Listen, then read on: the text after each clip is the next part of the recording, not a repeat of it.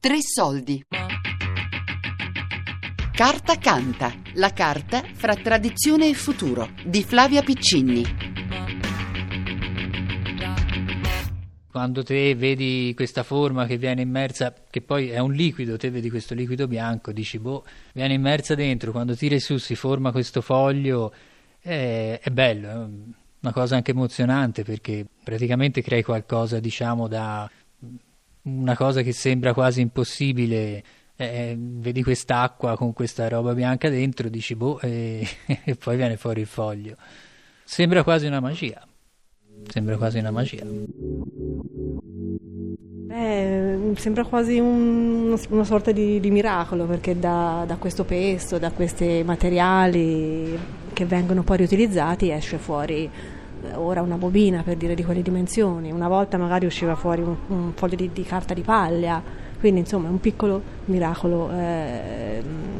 diciamo dell'industria. Miracolo dell'industria, miracolo dell'artigianalità. E questa è la carta oggi, almeno in quel frammento di terra che sta a una manciata di chilometri dalla città di Collodi. E qui, che in una bella costruzione degli anni venti che si affaccia sulla strada, si trova il Museo della Carta mio modo di vedere, io sono qui al museo come direttore dal 2001, l'associazione nasce nel eh, Museo della Carta Onlus, nasce nel 1996 e fin dall'inizio secondo me ha avuto un'intuizione eh, corretta, molto giusta, cioè è importante salvaguardare il patrimonio materiale, gli edifici, le collezioni, ma è altrettanto importante, se non forse di più, salvaguardare, ed è molto più difficile, il patrimonio immateriale, il saper fare, eh, le tecniche legate alla produzione di carta fatta a mano. Ecco perché fin dall'inizio non si è visto solo il restauro di un immobile, ma a questo fin dall'inizio è stato affiancato il recupero delle tradizioni, eh, inteso come eh, il saper fare legato alla produzione di carta fatta a mano filigranata.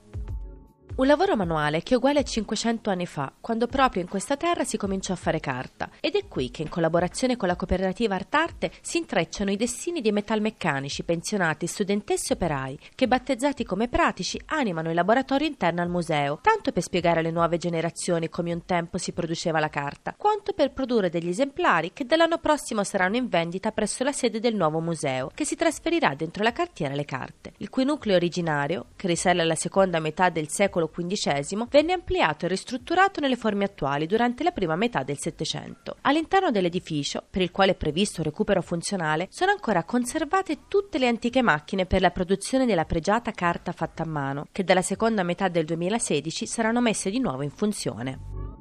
L'archivio del museo comprenderà anche, grazie a una donazione della cartiera Magnani, 7.000 pezzi, tra forme da carta, teli, punzoni. Sono oggetti catalogati per la prima volta nella storia di questo genere di documenti, Avrà anche a disposizione 600 metri lineari di documentazione, ma inventariata e catalogata, sempre appartenuta alla cartiera Magnani. Ci sarà dunque molto materiale a disposizione per gli studiosi, mentre il visitatore più interessato ai processi produttivi potrà partecipare attivamente. Nel nuovo museo potranno ripercorrere tutte le fasi di lavorazione che nel passato erano necessarie per realizzare la carta fatta a mano. Quindi dagli stracci, perché un tempo la carta si faceva con gli stracci, al foglio di carta filigranato finito. Questo sarà, diciamo, in, in sintesi il percorso che potrà fare il visitatore.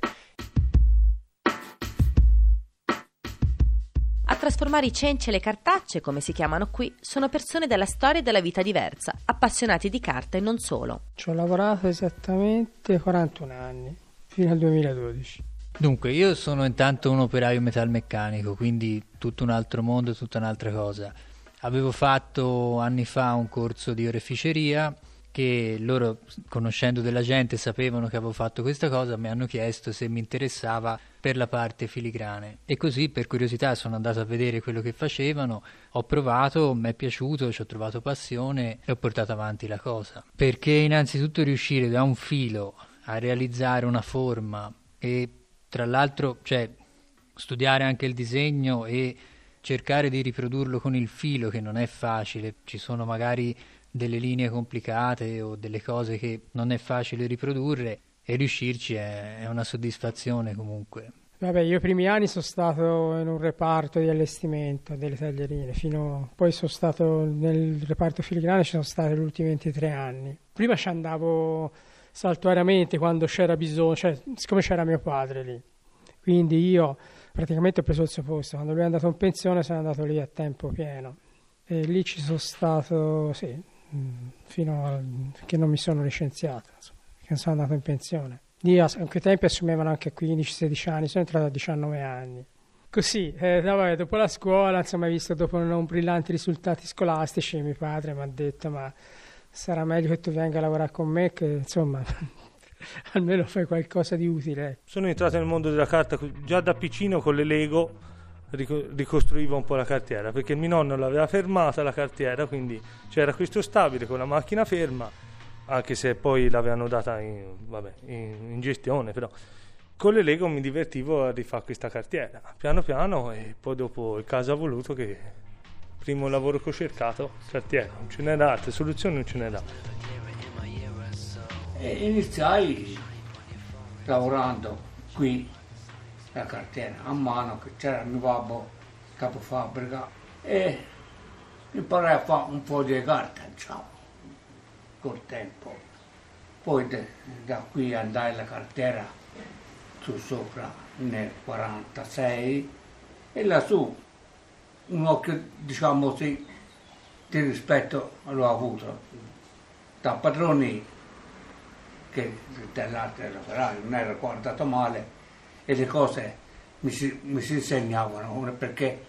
i cartai eravamo che si insegnava il lavoro di padre e figlio,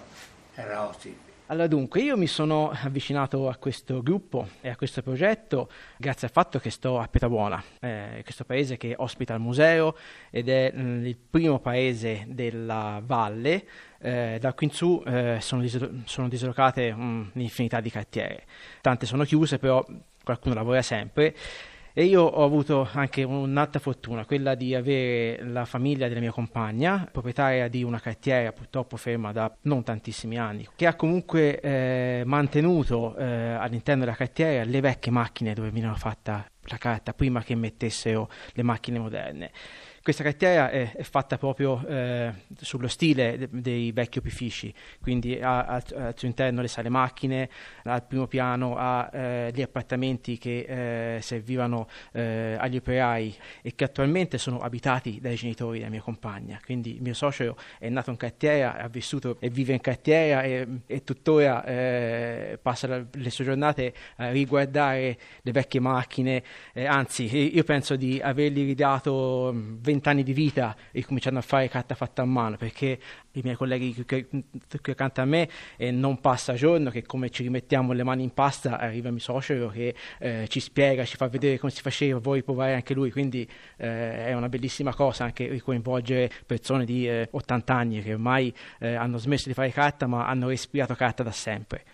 Io ho iniziato grazie all'associazione Proloco e abbiamo iniziato a creare questo gruppo e io in quanto membro dell'associazione poi anche io ho un parente all'interno del muse- de- della vecchia cartiera Magnani, mi ha appassionato l'idea di continuare la sua tradizione. Ci siamo specializzati e io insieme a altre donne, perché è un lavoro prettamente femminile, eh, ci siamo dedicate alla cucitura delle tele, delle filigrane e delle tele. I filigranisti che creano, formano, modellano la, la filigrana, il filo, dopo che loro l'hanno modellato e hanno dato la forma che vogliono rappresentare, lo passano a noi che su una tela viene cucito, cioè usiamo filo di acciaio e questa tela è fatta di rame, mm, adagiamo la filigrana e, la, e viene fermata su questa prima tela. Una volta fermata va fermata all'intera forma che poi verrà utilizzata per creare la carta. È difficile da spiegare perché andrebbe vista e viene cucita la prima forma, la, pila, la prima filigrana. La, la tela è mm, finissima, quindi a cucire fermi o comunque si avere sempre un buon occhio per cercare di fare la, la cucitura migliore possibile è un po' stancante, però per il resto è fattibile. Eh, ho provato a fare carta seguendo tutte le fasi che eh, appunto i massicartai ci hanno spiegato come eh, immergere la forma nell'acqua per in, in, tirarla fuori con eh, fibre acqua in, eh, muovendo la forma in modo e maniera di incrociare le fibre per poi eh, avere un, un, un, foglio che qui ho qui in mano vi posso far sentire che quando ha le fibre incrociate bene ed è un bel foglio si sente si dice che la carta canta proprio perché quando eh, è un foglio fatto bene collato bene e incrociato con le fibre giuste. E io mi, mi, sono battuto un po' con, con i miei colleghi che eh, tanti di questi lavorano tuttora in cartiera e abituati un po' ai mezzi moderni volevano un po' riportare eh, su quella che era l'antica lavorazione le nuove tecniche, quindi anche il fatto dell'asciugatura che eh, fatta con eh, le macchine moderne è semplicissimo perché c'è una caldaia, c'hai una, eh, una macchina fatta apposta, il foglio entra da una parte e dalla parte là esce asciutta e quindi è semplicissimo.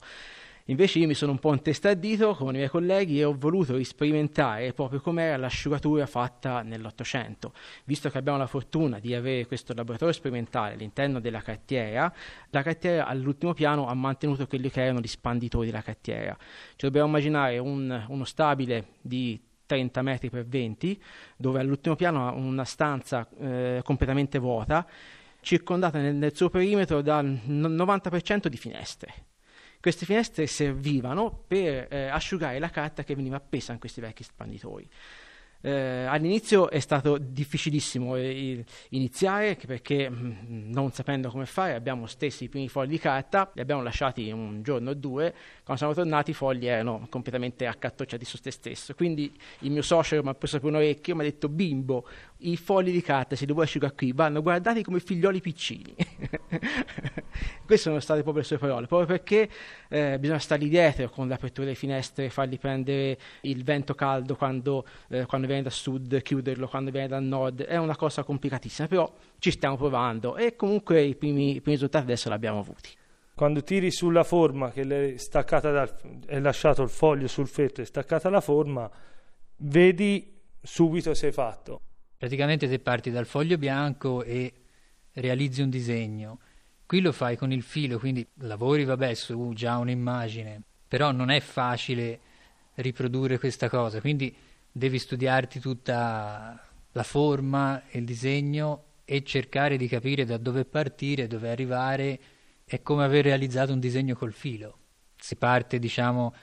magari dalla cosa più semplice, poi si va sulle cose più complicate, ci si divide un po' i compiti, magari uno fa una parte del disegno, uno un'altra, uno fa la scritta, intanto confrontandoci, chiedendo va bene così, non va bene, questo lo fai te, questo lo faccio io, in base anche alla manualità. Poi c'è da saldare il filo perché sono tutti pezzettini di filo che poi devono essere saldati, quindi c'è chi sa saldare, chi non sa, allora magari uno si dedica a un'altra cosa, ci si divide un po' i compiti.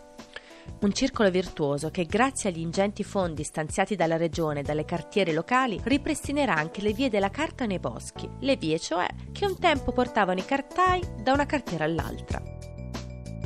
Una tradizione che si fa soprattutto lavoro e speranza, perché la carta non è solo un foglio su cui prendere appunti, il tovagliolo con cui ci si pulisce la bocca, lo scatolone di cartone dentro cui si mettono le proprie cose prima di fare un trasloco, perché per molti, in questo frammento di terra nel cuore della Toscana, anche se in modo diverso, la carta è la vita.